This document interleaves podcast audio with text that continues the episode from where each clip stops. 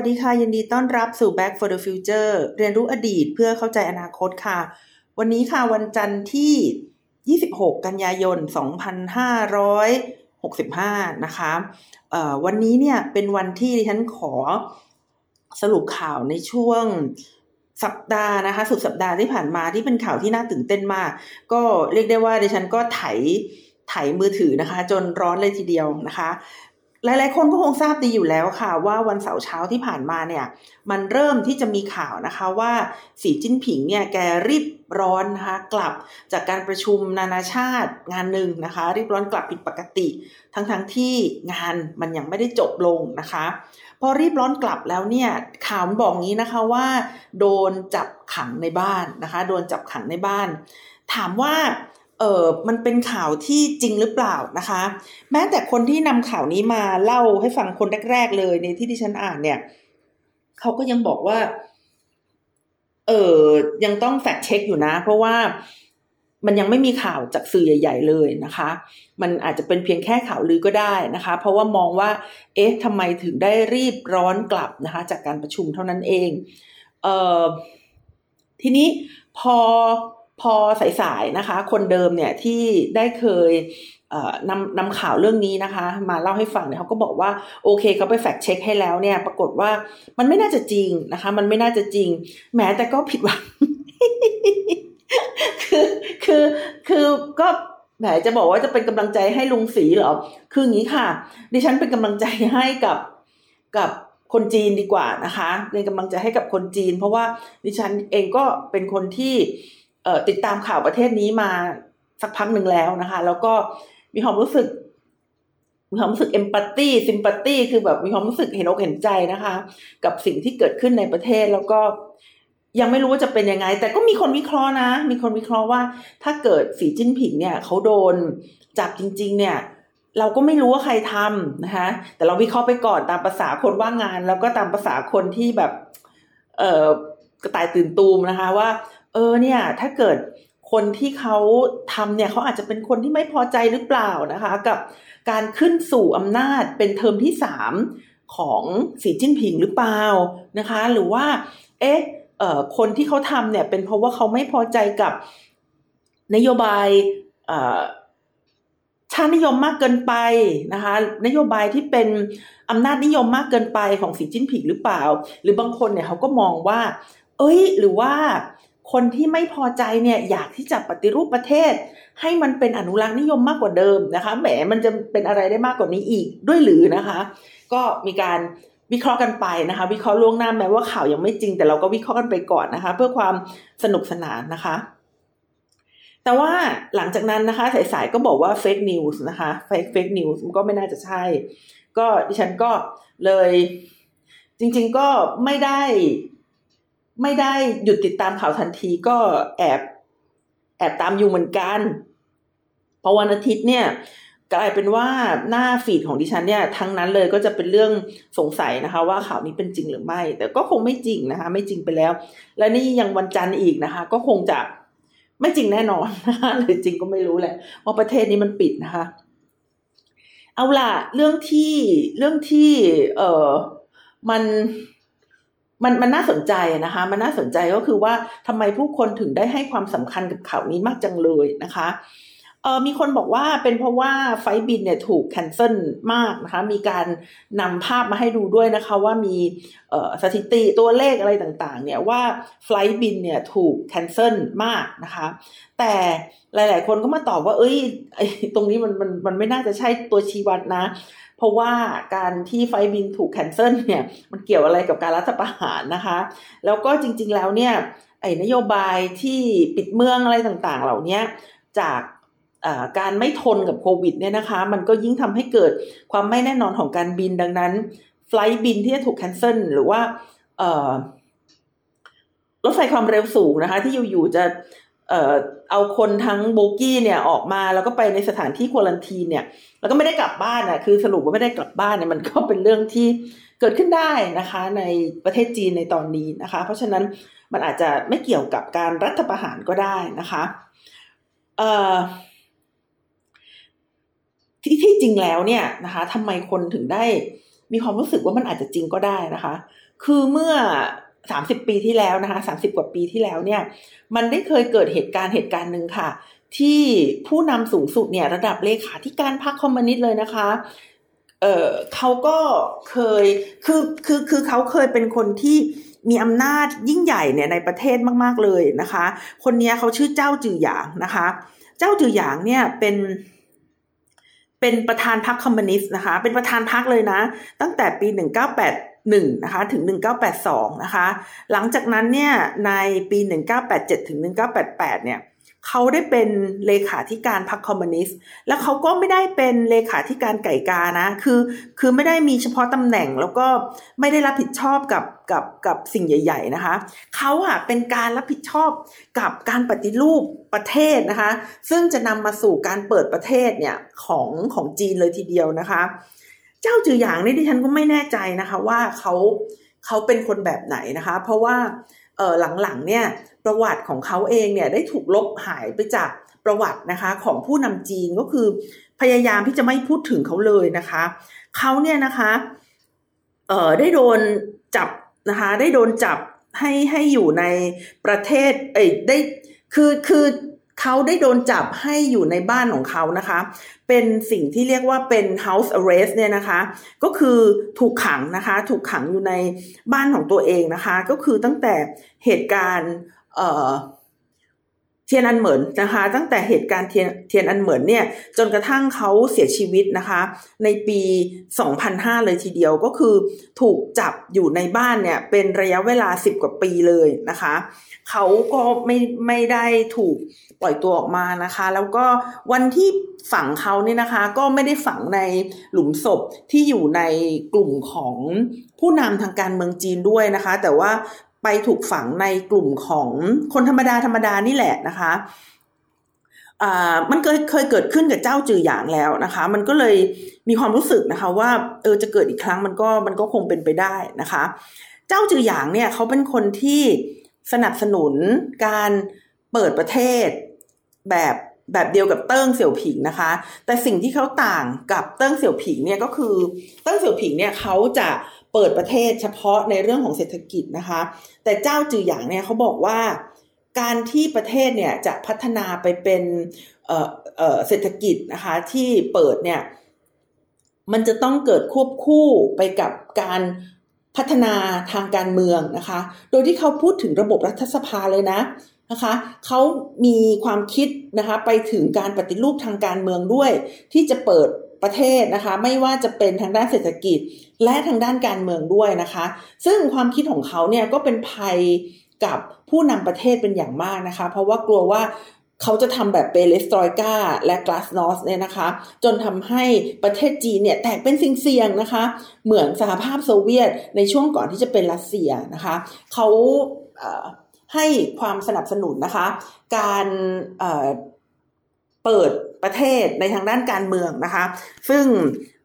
ก็เลยในที่สุดก็เป็นอย่างนั้นนะคะดังนั้นแล้วเนี่ยนะคะ House Arrest ไม่ใช่ไม่ใช่สิ่งแปลกปลอมนะคะ ในประเทศจีนนะคะ แล้วก็การถูกลืมทางการเมืองก็เป็นเรื่องที่เกิดขึ้นได้นะคะ มันก็เลยมันก็เลยมีความรู้สึกว่า เออ ถ้าสีจิ้นผิงจะโดนมันก็ไม่แปลกนะคะ ทีนี้มันมีเพื่อนอยู่คนหนึ่งเนี่ย ที่เขาโพสอะไรบางอย่าง แล้วก็เป็นแรงบันดาลใจที่ทำให้ดิฉันเนี่ยมาพอดแคสต์ในเรื่องนี้ในวันนี้นะคะว่า ประเทศจีนไม่เห็นมีปัญหาอะไรเลยทำไมคนจะต้องรัฐประหารด้วยนะคะทำไมจะต้องอจับสีจิ้นผิงด้วยนะคะดิฉันคิดว่าถ้าเราติดตามพอดแคสต์ของดิฉันมาต่อเนื่องเนี่ยนะคะ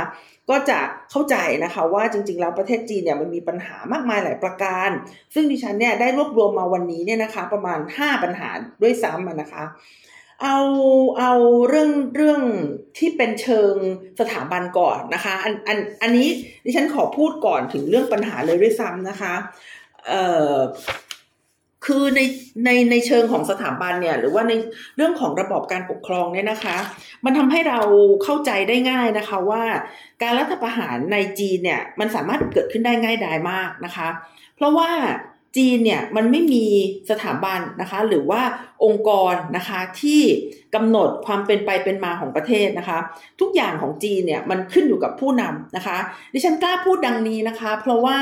แต่ก่อนเนี้ยถึงจะมีคำพูดที่เรียกได้ว่าเป็นเป็นคำพูดของพรรคนะคะ หรือว่าเป็นแนวทางปฏิบัตินะคะของพรรคเนี่ยแต่ว่าหลังๆมาเนี่ยมันเปลี่ยนแปลงไปนะคะ ติ้งเสี่ยวผิงเคยบอกว่าไม่ต้องการที่จะให้ผู้นำเนี่ยปกครองนานเกินไปนะคะ ต้องการที่จะให้ผู้นำเนี่ยมีเทอมนะคะ แล้วก็ปกครองประเทศเนี่ยในระยะต่างๆเนี่ยนะคะไม่เกิน 8 ปีนะคะเลข8อีกแล้วนะคะ แต่ว่าออพอมาในยุคปัจจุบันเนี่ยนะคะ สีจิ้นผิงเนี่ยเขาได้ทำลายนะคะ วิธีการหรือว่าวิธีคิดแบบนี้นะคะของเติ้งเสี่ยวผิงไปนะคะ กลายเป็นว่าตั้งแต่สมัยยุคสีเป็นต้นมาเนี่ยทุกอย่างเนี่ยมันมันมันขึ้นอยู่กับผู้นำนะคะ ผู้นำเนี่ยจะถูกจะถูกตั้งนะคะ หรือว่าถูกถอดถอนเนี่ยเมื่อไหร่ก็ได้นะคะแม้แต่ผู้นำคนเดียวกันก็อาจจะมีนโยบายที่ต่างกันได้นะคะ คือคือคือหมายความว่า สิ่งต่างๆ มันขึ้นอยู่กับผู้นำแล้วมันยังไม่พอนะ สิ่งต่างๆ มันขึ้นอยู่กับผู้นำในแต่ละช่วงด้วย ถ้าผู้นำคิดจะเปลี่ยนอะมันก็เปลี่ยนนะคะ พอเปลี่ยนไปแล้วเนี่ย มันก็เลยอยู่ในสภาวะที่มันมันไม่มีความต่อเนื่องไงคะมันอยู่ในสภาวะที่แบบเฮ้ยอะไรจะเกิดขึ้นเราก็ไม่รู้นะคะ มันอาจจะขึ้นอยู่กับอารมณ์ของเขาในตอนนั้น มันอาจจะขึ้นอยู่กับสุขภาพของเขาในตอนนั้น หรือว่าสิ่งที่เขาเเชื่อคนที่อยู่รายรอบเขานะคะ ซึ่งเป็นเรื่องที่ คาดการได้ยากนะคะ วางแผนได้ยาก แล้วก็สิ่งนี้เนี่ยมันทำให้ทฤษฎีความเสี่ยงใด ๆ ของโลกเนี่ย ไม่สามารถที่จะอธิบายหรือว่าคาดการได้เลยนะคะว่ามันจะมีความเสี่ยงใดบ้างที่จะมากระทบกับนโยบายสาธารณะ หรือนโยบายที่เกี่ยวข้องกับคนหมู่มากนะคะ ดังนั้นแล้วเนี่ยระบอบประชาธิปไตยเนี่ยนะคะ ซึ่งเป็นระบอบที่เรามองว่าระบบสำคัญกว่าคนนะคะ มันจึง มันจึงต่อเนื่องกว่าไงนะคะ ถึงแม้ว่าคนเนี่ยมันจะเข้ามาออกไปเข้ามาออกไปเนี่ยนะคะ แต่มันมีโครงสร้างนะคะ มันมีวิธีการที่ถูกและวิธีการที่ผิด และทำให้เราเนี่ยเลือกได้นะคะว่าเราจะเลือกในเส้นทางที่ถูกต้องหรือไม่ถูกต้องอย่างสหรัฐอเมริกานะคะ ถึงแม้ว่าจะมีคนแบบทรัมป์นะคะ แต่แม้ว่าทรัมป์เนี่ยนะคะเขาจะทวีตนะคะเขาจะแบบว่าพยายาม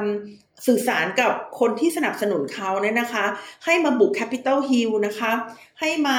รัฐประหารนะนะคะ แต่ว่าจริง ๆ แล้วทุกอย่างเนี่ยมันก็ต้องดำเนินไปตามระบบ เพราะระบอบประชาธิปไตยเนี่ยมันอยู่ที่ระบอบมากกว่าตัวบุคคลนะคะ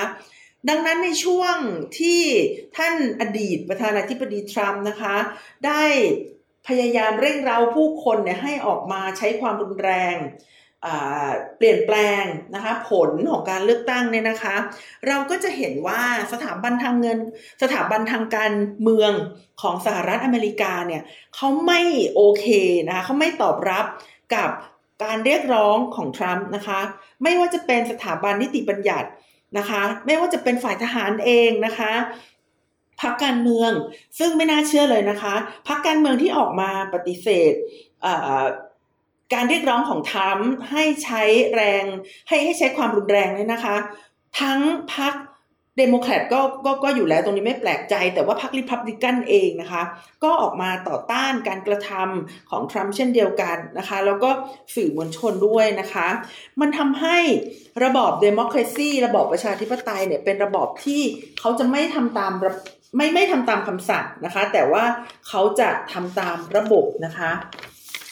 ที่ผ่านมานี่นะคะจีนเนี่ยเขาม่ดีอะไรที่คนอยากจะ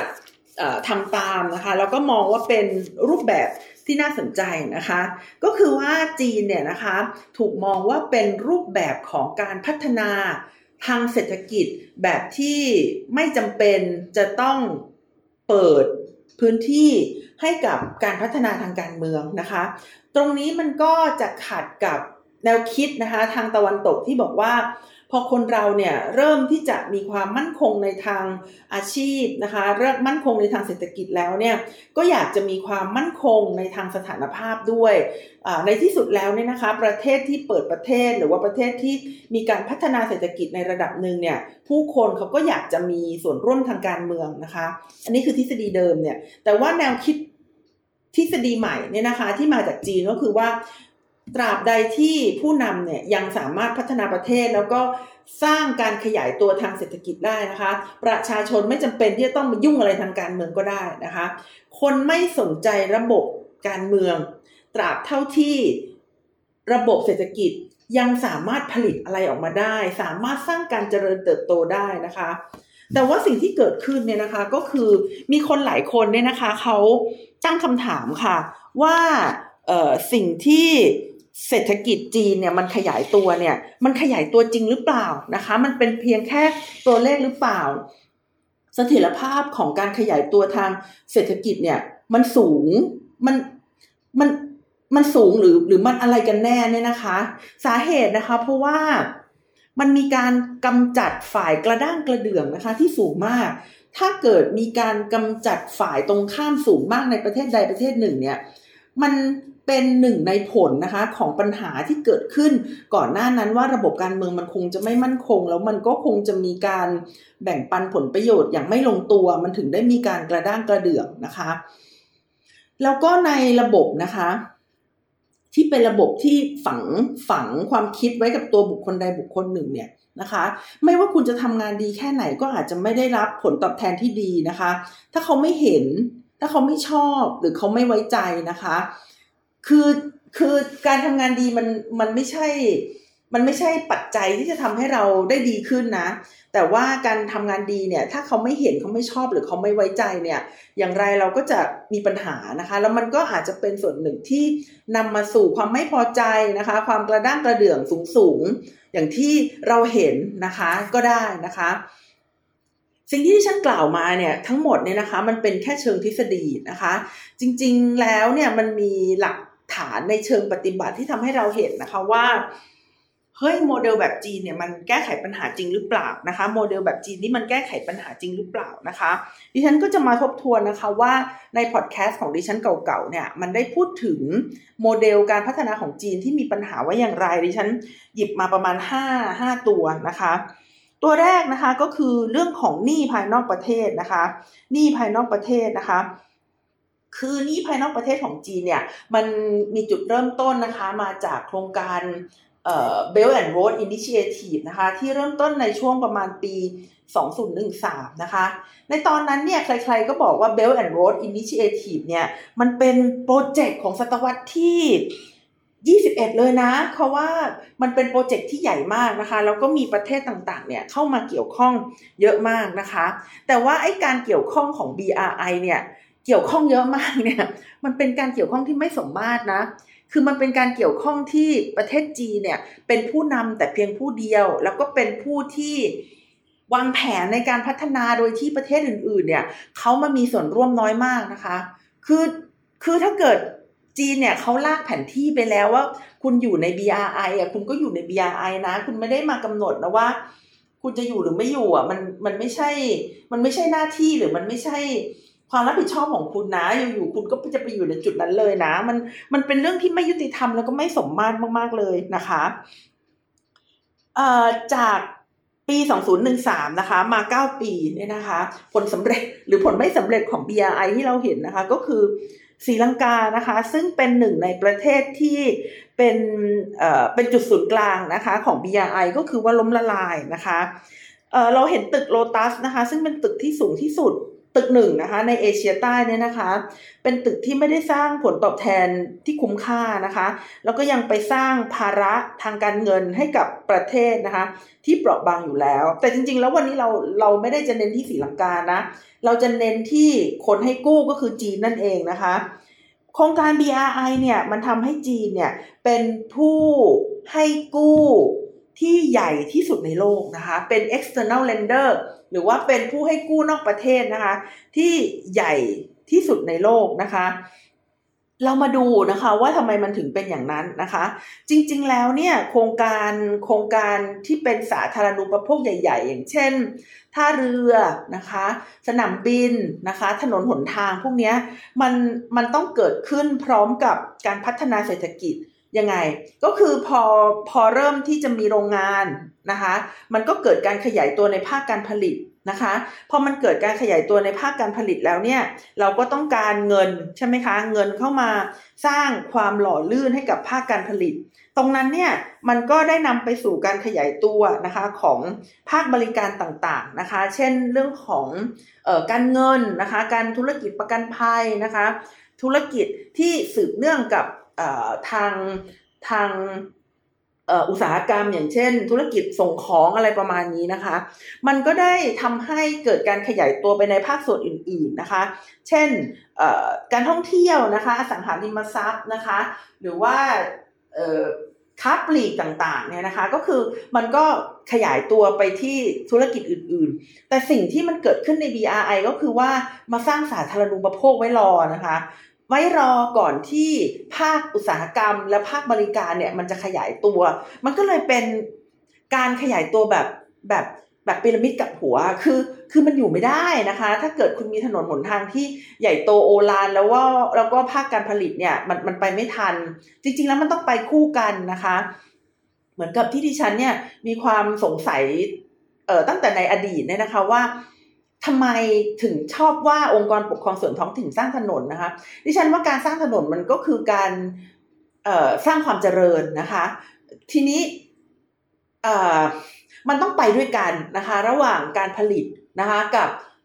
สาธารณูปโภคต่างๆ เช่นถนนหนทางท่ารถท่าเรือเนี่ยมันต้องไปด้วยกันนะคะ ก็คือเอ่อมันมันจะไม่ไปตัวใดตัวหนึ่งนะเพราะว่ามันจะไปไม่ได้นะคะ มีอุตสาหกรรมคุณไปตั้งโรงงานในป่าอย่างเงี้ยมันก็เป็นไปไม่ได้ เพราะว่าคุณต้องมีถนน แต่คุณมีถนน แต่ว่าถนนไม่มีใครมาทำงานนะคะ ถนน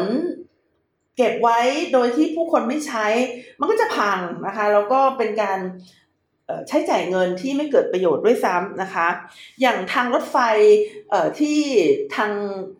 สหรัฐอเมริกาเขาสร้างในตอนยุคขุดทองเนี่ยเขาก็มีสาเหตุไงว่ามันมีการค้นพบนะคะเมืองที่มีทองเนี่ยในภาคตะวันตกนะคะเขาก็เลยต้องการที่จะขยายความเจริญในจากตะวันออกไปตะวันตก แล้วก็สิ่งที่ จะช่วยขยายความเจริญได้ดีที่สุดก็คือ เส้นทางการคมนาคมนะคะ คือคือมันต้องไปด้วยกัน มันต้องมีสาเหตุมีผล มีสาเหตุมีผลไปเรื่อยๆนะคะ แต่ว่าสิ่งนี้มันไม่ได้เกิดกับ BRI นะคะ คือคือคือมันมันมีการอัดเงินสร้างสาธารณูปโภค เพราะว่าเงินของจีนเนี่ยเขาก็ต้องดิ้นรนที่จะหาหาความเจริญงอกงามของเงินนะคะ แล้วมันไปด้านเดียวนะคะ มันถึงได้เกิดปัญหานะคะ แล้ว BRI เนี่ยมันเป็นโครงการที่ประเทศจีนเนี่ยเป็นอย่างที่ดิฉันเล่าให้ฟังเนี่ย มันเป็นโครงการที่ประเทศจีนเนี่ยเป็นผู้ให้กู้และผู้วางแผนนะคะ ประเทศเดียวนะคะ แต่อย่างโครงการอื่นอย่างเช่น IMF เนี่ยนะคะ มันมันเป็นโครงการที่มีมี ผู้เข้ามาเกี่ยวข้องเนี่ยก็คือประเทศต่างๆเนี่ยนะคะมันมันหลายประเทศร่วมมือกันนะคะ มันไม่ใช่แบบว่า 2 ประเทศ ดังนั้นโครงการต่างๆ ถ้ามันผ่าน IMF เนี่ยถึงแม้ว่า IMF มันมันก็จะมันก็จะไม่ไม่ดีนะ มันก็จะแบบเป็นการตัดสินใจที่ไม่ถูกต้องแล้วก็ สนับสนุนทุนนิยมมากเกินไป สนับสนุนผู้มีทุนมากเกินไป แล้วก็เสรีนิยมมากเกินไปจนละเลย คนตัวเล็กตัวน้อยนะ แต่ของจีนยิ่งกว่านั้นอีกนะ เพราะว่ามันมีจีนประเทศเดียวเองไง ก็คือถ้า IMF มันไม่ดีพอเนี่ยดิฉันคิดว่า BRI ก็ก็ก็ไม่น่าจะดีกว่านะคะ ก็ไม่น่าจะดีกว่า จีนเนี่ยก็เลยนะคะเป็นทั้ง World Bank แล้วก็ IMF ด้วยซ้ำนะคะ ในเรื่องของอการลงทุนนะคะ ในเรื่องของาธารณูปโภคนะคะเออเราไม่โทษจีนก็ได้นะคะ เพราะว่าจริง ๆ แล้วตอนนี้มันก็มีคำอธิบายหลายอย่างว่า ประเทศต่างๆ ที่เจ๊งเนี่ยอย่างเช่นศรีลังกาหรือว่าปากีสถานที่ที่กำลังง่อนแง่นเต็มที่เนี่ยนะคะ จริง ๆ แล้วมันเกิดจากการที่เขาไปกู้จีน แล้วจีนเนี่ยตั้งใจว่าจะไปฮุบสมบัติเขาหรือเปล่าเนี่ย ดิฉันเนี่ยขอพูดในฐานะผู้ฟันธงเลยนะว่า ดิฉันไม่คิดว่าจีนจะต้องการเข้าไปฮุบใครนะคะ จีนเขาแค่อยากเอาเงินไปลงทุน แล้วก็ได้ผลตอบแทนที่ดีเท่านั้นเองนะคะ เพราะว่าการที่จะเข้าไปใน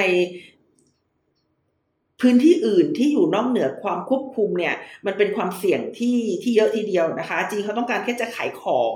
เขาต้องการแค่จะได้ดอกเบี้ยนะคะ จากที่ที่เขาไปลงทุนดังนั้น เป้าหมายที่เขาอยากได้ก็คือว่าท่าเรือ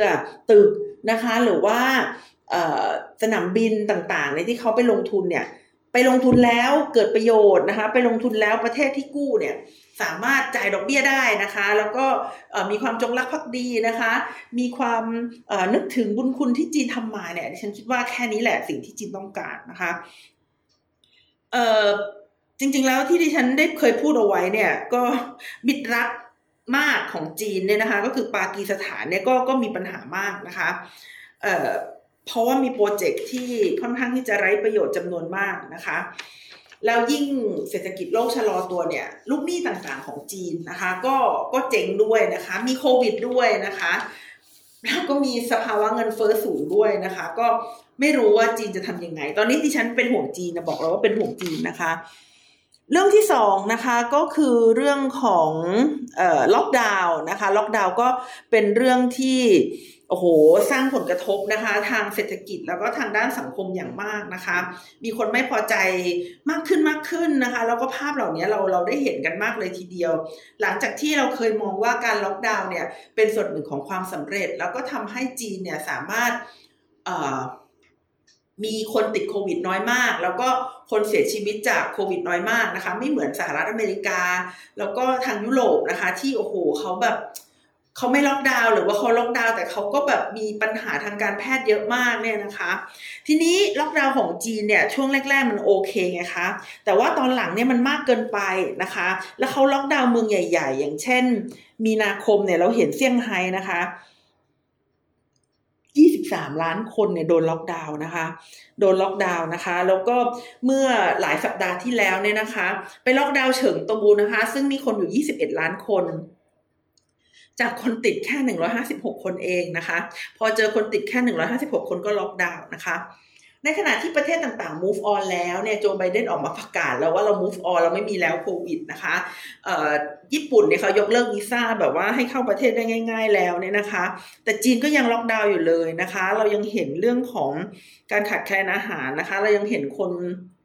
ซื้อหมูเป็นตัวเนี่ยนะคะ เอาไปเลี้ยงในบ้านเผื่อว่าล็อกดาวน์เนี่ยแล้วก็ออกมาซื้ออาหารไม่ได้จะได้ค่าหมูเนี่ยนะคะ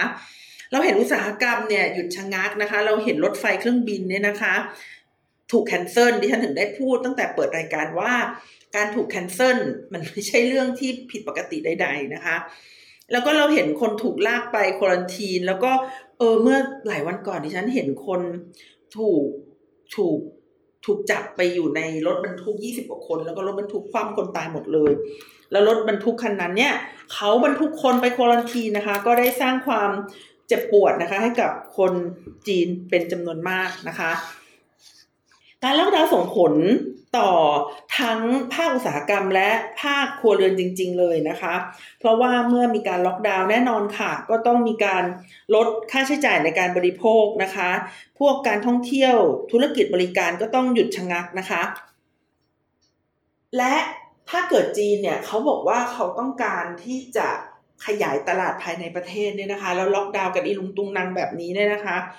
ความรู้สึกของตลาดที่จะบริโภคเนี่ยมันก็ลดลงนะคะ การลงทุนลดลง และการว่างงานเพิ่มมากขึ้นนะคะล็อกดาวน์ไม่ใช่ไม่ดีนะคะล็อกดาวน์ไม่ใช่ไม่ดี แต่ว่าไม่ควรนานมากนะคะ แล้วก็ควรที่จะเป็นการล็อกดาวน์แบบชาญฉลาดนะคะ การล็อกดาวน์แบบมีเป้าหมายนะคะ เพราะว่าปัญหาเนี่ยมันมันไม่รู้จบแน่ๆเงินเท่าไหร่ ก็จะอัดลงไปไม่พอนะคะ เราควรเราควรมีวิธีอื่นนะคะ ในการจัดการซึ่งโลกเขามีแล้วก็คือวัคซีนนะคะ มันได้ทำให้ความรุนแรงของโรคเนี่ยลดน้อยลงนะคะ แล้วก็คนเนี่ยก็จะต้องอยู่ร่วมกับไวรัสให้ได้นะคะ มันคงเป็นไปไม่ได้ที่จะทำให้โรคระบาดต่างๆ เนี่ยมันมันไม่มีเลยนะคะ มันคงเป็นไปไม่ได้นะคะ จะทำอย่างไรให้อยู่กับโรคนี้ได้มากกว่านะคะ ในขณะที่โควิดทั้งโลกเนี่ยมันก็พัฒนาขึ้นไปเรื่อยๆนะคะ แต่จีนก็ยังปิดตัวอยู่เนี่ยนะคะ ก็ก็น่าเป็นห่วงนะคะ ประการที่สามนะคะก็คือเรื่องของพลังงานนะคะ พลังงานเนี่ยเป็นเรื่องที่เป็นหนึ่งในความห่วงกังวลนะคะของผู้นำจีนเลยทีเดียวนะคะ เพราะว่ามันอยู่ในแผนพัฒนาเศรษฐกิจฉบับที่ 14 ของจีนนะคะ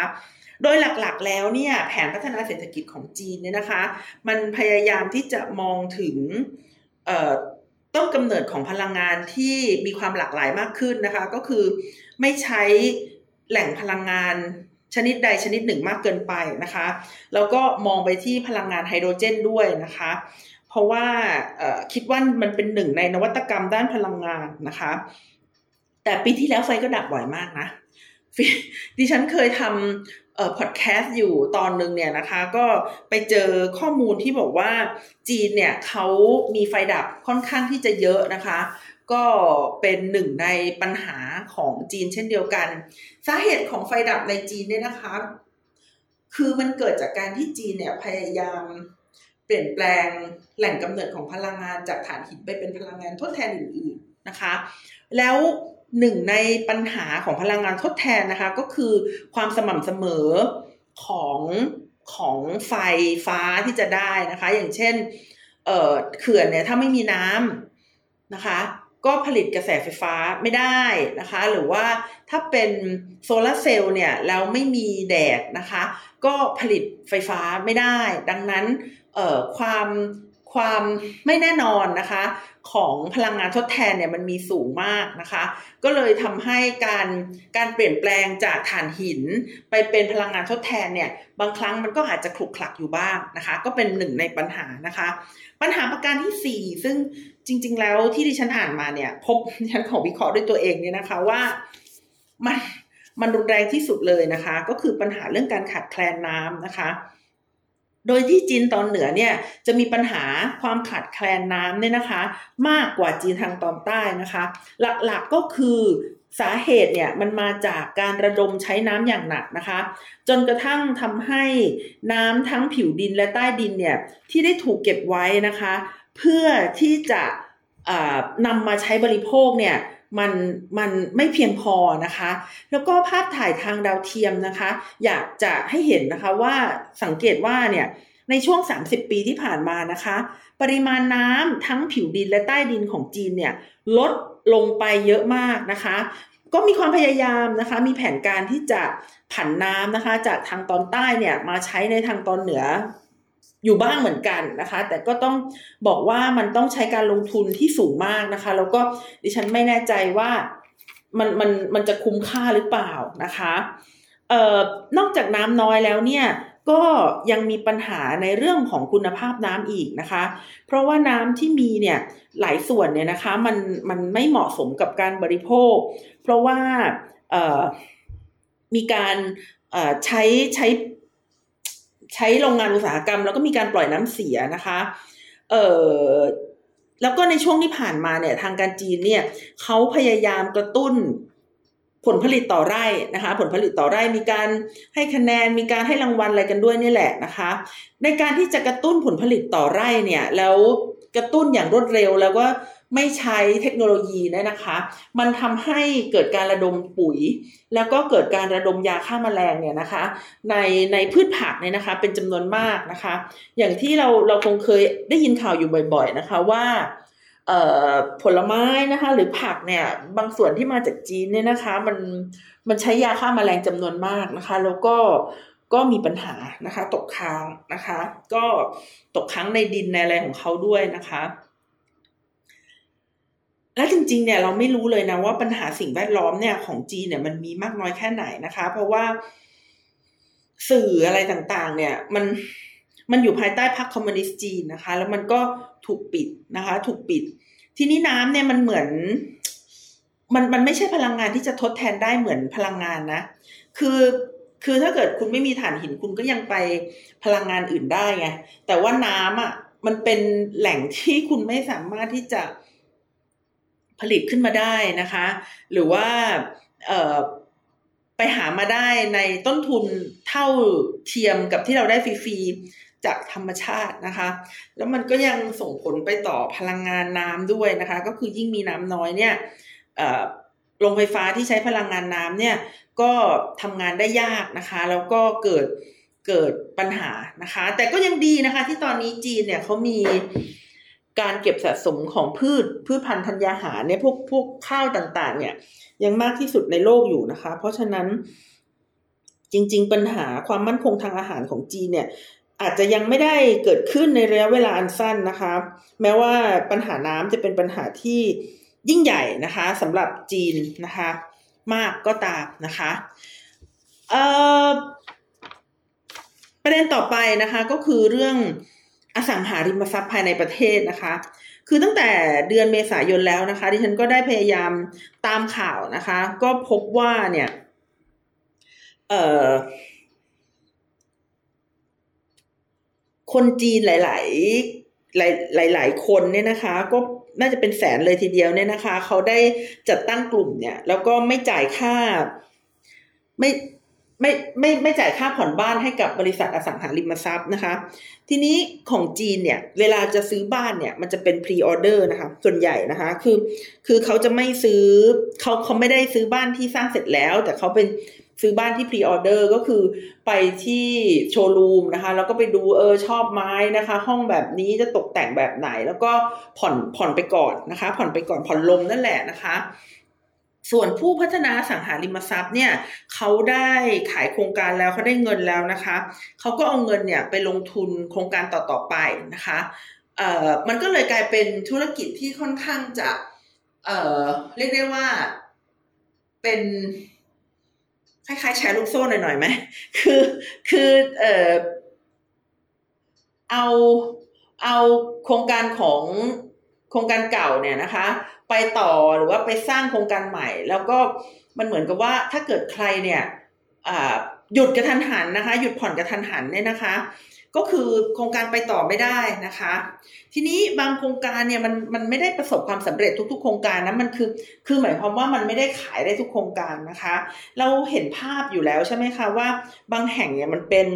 มันเป็นเมืองผีหรือว่าโกซิตี้นะคะ โดยเฉพาะอย่างยิ่งทางตะวันตกของจีนนะคะ ก็คือพัฒนาสังหาริมทรัพย์มาแหละ แต่ว่าคนไม่อยู่กันนะคะ เพราะว่าเออคนเนี่ยก็จะไปกระจุกตัวอยู่แต่ในเมืองที่เขา มีงานนะคะ มีโรงงานนะคะ หรือว่ามีธุรกิจของเขาเนี่ยเขาจะไปอยู่ทำไมนะคะ ในภาคตะวันตกที่ห่างไกลนะคะ ทีนี้โครงการพวกนี้นะคะ มันมันเยอะขึ้นมาเรื่อยๆนะคะแล้วก็ทำให้อสังหาริมทรัพย์เนี่ยมันหยุดชะงักนะคะเเงินมันไม่ไปต่อ เพราะเงินมันมันมันถูกถมไปในบางโครงการนะคะ ก็พอไปต่อไม่ได้ บ้านก็ไม่เสร็จสักทีนะคะ คนก็เริ่มหยุดจ่าย พอคนเริ่มจุดหยุดจ่าย ความเสียหายมันก็กลายเป็นวงกว้างมากขึ้นนะคะ ก็คือยิ่งไปต่อไม่ได้ใหญ่นะคะ ก็ได้ข่าวว่ารัฐบาลจีนพยายามบังคับนะคะให้ธนาคารเนี่ยปล่อยกู้ให้กับบริษัทอาหารอสังหาต่างๆ เพื่อให้บริษัทอสังหาเนี่ยเขาดำเนินกิจการต่อไปได้ อันนี้มันไม่ใช่วิธีการแก้ไขปัญหาเท่าไหร่นะคะ เพราะว่าจริง ๆ แล้วมันก็คือการซื้อเวลานะคะ ให้ให้บริษัทเนี่ยมันมันมีหนี้เยอะขึ้น คือให้กู้นะ ไม่ใช่ให้เปล่านะคะ มันก็ทำให้มีหนี้เยอะขึ้นแล้วเวลามันเจ๊งเนี่ยโอ้โห คือคือมันก็คงเป็นผลกระทบที่ที่ที่ใหญ่โตมากเลยทีเดียวนะคะ ก็เหมือนกับไอ้บริษัทอสังหาที่ใหญ่มากๆของจีนนะคะ ที่ชื่อ Evergrande เนี่ยเป็นหนึ่งในหนึ่งในสี่อสังหาริมทรัพย์ที่ใหญ่ที่สุดในจีนเลย แล้วมันก็มีปัญหาแต่ว่า มีคนบอกว่าเอ้ยมันไม่มีปัญหาแล้ว เพราะว่าทางการจีนเอาเงินมาอุดดิฉันก็คิดว่าเออมันก็คือการซื้อเวลาเท่านั้นเองนะคะอ้าวยังไม่จบนะคะ เราก็ยังมีธุรกิจชิปด้วยนะคะ ก็คือ เออ อย่างที่ที่ฉันเคยเล่าให้ฟังนะคะว่าในอุปกรณ์เครื่องใช้ไฟฟ้าต่างๆ เนี่ย มันก็จะมีชิปอยู่นะคะ ชิปเนี่ยมันก็จะมีทั้งชิปที่ฉลาดฉลาดมากๆนะคะ มันอาจจะอยู่ในโดรนนะคะ มันอาจจะอยู่ในเอ่อไอโฟน14 Pro Max หรือว่าคอมพิวเตอร์อะไรพวกนี้นะคะ แต่ก็มีชิปที่แบบธรรมดาธรรมดาอย่างเช่นชิปที่อยู่ในหม้อหุงข้าวอะไรพวกนี้ เช่นเดียวกันนะคะ ทีนี้ เครื่องใช้ไฟฟ้าทุกอย่างเนี่ยมันต้องมีชิปนะ รถยนต์อะไรพวกนี้มันก็มีชิปด้วยนะคะ แล้วประเทศที่ผลิตอุตสาหกรรม สินค้าอุตสาหกรรมมากๆเนี่ยมันก็คือจีนนะคะ ดังนั้น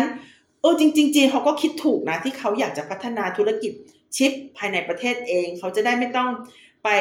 ลงทุนเออคือเขาจะได้ไม่ต้องพึ่งพากับประเทศอื่น ๆนะคะ โดยเฉพาะอย่างยิ่งไต้หวันนะคะ เพราะว่า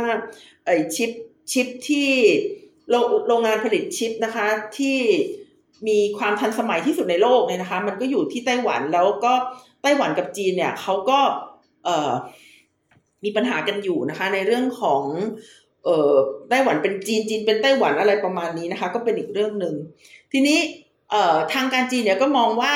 ด้วยเหตุผลทางเศรษฐกิจก็ดีนะคะ ด้วยเหตุผลทางการเมืองก็ดีเนี่ยจีนควรจะพึ่งตัวเองที่จะผลิตชิปนะคะ ใน ช่วง 3-4 ปีที่ผ่านมาเนี่ยนะคะทางการจีนก็เลยลงทุนไปกับการพัฒนาอุตสาหกรรมชิปภายในประเทศนะคะ อย่างอย่างหนักหน่วงนะคะ แต่ว่ามันไม่ได้ง่ายอย่างนั้นนะคะ ใครเคยดูหนังนักสืบในอดีตเนี่ย อาจจะเห็นแบบ เฮ้ยเขาไปแบบต่อสู้กัน แล้วก็ไปขโมยชิปมา แล้วก็หลังจากนั้นก็สามารถนำไปทำเป็น ไอตัวหยุดหัวระเบิดนิวเคลียร์หรืออะไรแบบนี้ใช่ไหมแต่ว่าในความเป็นจริงแล้วเนี่ยนะคะ การผลิตชิปทางอุตสาหกรรมเนี่ย มันยากมากที่ประเทศใดประเทศหนึ่งอะจะจะจะเป็นเจ้าของอ่อปัจจัยการผลิตนะคะตั้งแต่ต้นจนจบมันอาจจะทำได้ในชิปที่ไม่ซับซ้อนมาก เช่นชิปในหม้อหุงข้าวอะ แต่ถ้ามันเป็นชิปที่ซับซ้อนมาก แล้วก็เล็กมากๆ ระดับ 4 นาโนเมตร หรือว่าอะไรที่มันเล็กกว่านี้เนี่ย อย่างเช่นที่อยู่ในรถ ไรเครื่องบินอะไรพวกนี้นะคะ มันอาจจะต้องใช้เทคโนโลยีที่สูง แล้วประเทศใดประเทศหนึ่งเนี่ยไม่ได้มีความสามารถที่จะเริ่มต้นและจบการผลิตชิปนะคะจะได้ได้ประเทศเดียวนะคะ ธุรกิจชิปเนี่ยมันต้องอาศัยนวัตกรรมนะคะ การลงทุนนะคะ แล้วก็อาศัยทรัพยากรจากหลาย ๆ ประเทศดังนั้น มันจึงเป็นส่วนหนึ่งของความร่วมมือระหว่างประเทศ และถ้าเกิดผลิตประเทศเดียวเนี่ย มัน มันมันยากมากนะคะ มันมันแทบจะเป็นไปไม่ได้ มันจะต้องมีเอ่อการพัฒนาที่ที่ซับซ้อนมันไม่ใช่ว่าจะเอาเอาแผ่นปริ้นมาก๊อปปี้แล้วก็ทำได้นะคะคือมันไม่ได้ง่ายนะคะ มันไม่ได้ง่ายนะคะเอ่อเพราะฉะนั้นเนี่ยเราก็เลยเห็นนะคะว่าธุรกิจที่ที่เขาไปลงทุนในชิปของจีนเนี่ย ปรากฏว่าเขาไปต่อไม่ได้นะคะเขาไปต่อไม่ได้อ่าพอไปต่อไม่ได้เนี่ย ดิฉันก็เข้าไปดูเหมือนกันว่าทำไมมันไปต่อไม่ได้ไหนว่าก๊อปปี้ได้ทุกอย่างไงนะคะ ปรากฏว่าคนที่มาลงทุนในธุรกิจชิปเนี่ยนะคะเเป็นรัฐบาล แต่ว่าคนที่รับเงินไปเนี่ย เป็นธุรกิจพวกทอผ้า พวกเท็กซ์ไทล์พวกที่ประสบความสำเร็จจากการขายเสื้อผ้าขายรองเท้าอะไรอย่างเงี้ยซึ่งอันนั้นมันมันเป็นคนละแบบไง อันนั้นก็คือว่าคุณตั้งโรงงานใช่ไหม คุณมีเครื่องจักรแล้วก็คุณมีคนเนี่ย คุณก็สามารถผลิตสินค้าที่เป็นสิ่งทอได้ แต่ว่าชิปมันมันไม่ใช่อย่างนั้นนะคะ คุณต้องมีวิศวกรนะคะ คุณต้องมีเอ่อการพัฒนาคุณต้องมี คุณต้องมีรายละเอียดของนวัตกรรมที่มีมาก่อนหน้านั้น และทรัพยากรที่นำมาใช้เนี่ย มันก็ไม่ได้ไม่ได้จะ ง่ายมันก็ไม่ได้จะง่ายจริง ๆนะคะ นี่ก็เลยเป็นสาเหตุนะคะที่ทำไมนะคะอุตสาหกรรมชิปในจีนเนี่ยมันถึงได้ได้มีปัญหานะคะจริง ๆ ดิฉันอยากจะทำเอ่อ episode หนึ่งเกี่ยวกับธุรกิจชิปเลยด้วยซ้ำนะคะ แต่ว่าเดี๋ยวต้องรอก่อนเพราะว่ารายละเอียดรายละเอียดต่าง ๆ เนี่ยก็ยังพยายามรวบรวมอยู่นะคะ เอาละค่ะ ก็เอ่อวันนี้เนี่ยดิฉันได้พูดถึงหกเรื่องที่เป็นปัญหาในจีนเนี่ยนะคะ ไม่ว่าจะเป็นเรื่องของหนี้ภายนอกประเทศนะคะ จากโครงการ Belt and Road Initiative หรือ BRI นะคะ เรื่องการล็อกดาวน์นะคะ ซึ่งเป็นเรื่องที่สองนะคะ เรื่องปัญหาพลังงาน เรื่องที่สามเรื่องที่สี่ก็คือเรื่องการขาดแคลนน้ำเรื่องที่ห้าก็คือปัญหาสังหาริมทรัพย์ภายในประเทศนะคะ เอ่อจริงๆแล้วมันมีอีกนะ เพราะว่าปัญหาสังหาริมทรัพย์ภายในประเทศเนี่ย มันนำมาสู่เรื่องของธนาคารท้องถิ่นเนี่ย ที่เขาฟรีซเงินของ คนไว้ค่ะ ก็คือคนเนี่ยนำเงินไปฝากนะนำเงินไปฝากสมมุติว่าฝากเอ่อหนึ่งล้านหยวนอย่างเงี้ยนะคะ ตั้งแต่เดือนเมษาเป็นต้นมาเนี่ยเขาห้ามถอนนะ เออเขาห้ามถอนนะคะ แม้ว่าในสมุดบัญชีของเราเนี่ย ยังจะมีเงินหนึ่งล้านหยวนอยู่ แต่ว่าถอนไม่ได้นะคะ มันก็เกิดในหลาย ๆ ธนาคารนะคะของของจีน ซึ่งส่วนหนึ่งของปัญหาเนี่ยมันเกิดมาจาก โครงสร้างของอสังหาริมทรัพย์ภายในประเทศนะคะ เพราะฉะนั้นจริง ๆ แล้วมันมันไม่ได้เกิดเฉพาะบริษัทอสังหานะ มันเกิดกับประชาชนด้วยนะคะ มันเกิดกับประชาชนด้วยแล้ว แล้วมันก็เป็นปัญหาที่ใหญ่จริง ๆนะคะหกก็คือความเจ๊งของธุรกิจชิปนะคะในในจีนเนี่ยไอ้หกปัญหาเนี่ยมันอีลุงตุงนังมากเลยนะคะ มันก็เลยเป็นสาเหตุที่ว่า ทำไมหลายคนไม่แปลกใจถ้าสีจิ้นผิงจะโดนรัฐประหารนะคะ เพราะว่าปัญหาเหล่านี้เนี่ยมันอยู่ในประเทศนี่ยังไม่รวมพวกปัญหาทางการเมืองนะ เพราะว่าวันวันนี้แหละเราจะพูดถึงแต่ปัญหาทางเศรษฐกิจเท่านั้นนะคะ เพราะว่าโมเดลจีนก็คือว่าถ้าเศรษฐกิจพัฒนาได้ คนจะไม่ตั้งคำถามต่อระบบการเมืองนะคะเอ่อก็ต้องคอยดูกันต่อไปนะคะ แล้วก็เป็นกำลังใจให้ต่อไปนะคะว่า สีจิ้นผิงเนี่ยเขาไม่ได้โดนรัฐประหารและเขาจะสามารถจัดการกับ 6 ปัญหาหลักภายในประเทศของเขาได้นะคะค่ะสำหรับวันนี้นะคะ ดิฉันนัชชาพัฒนอมรกุลไทย political database นะคะ ก็ต้องขอลาคุณผู้ฟังไปก่อนนะคะ สวัสดีค่ะ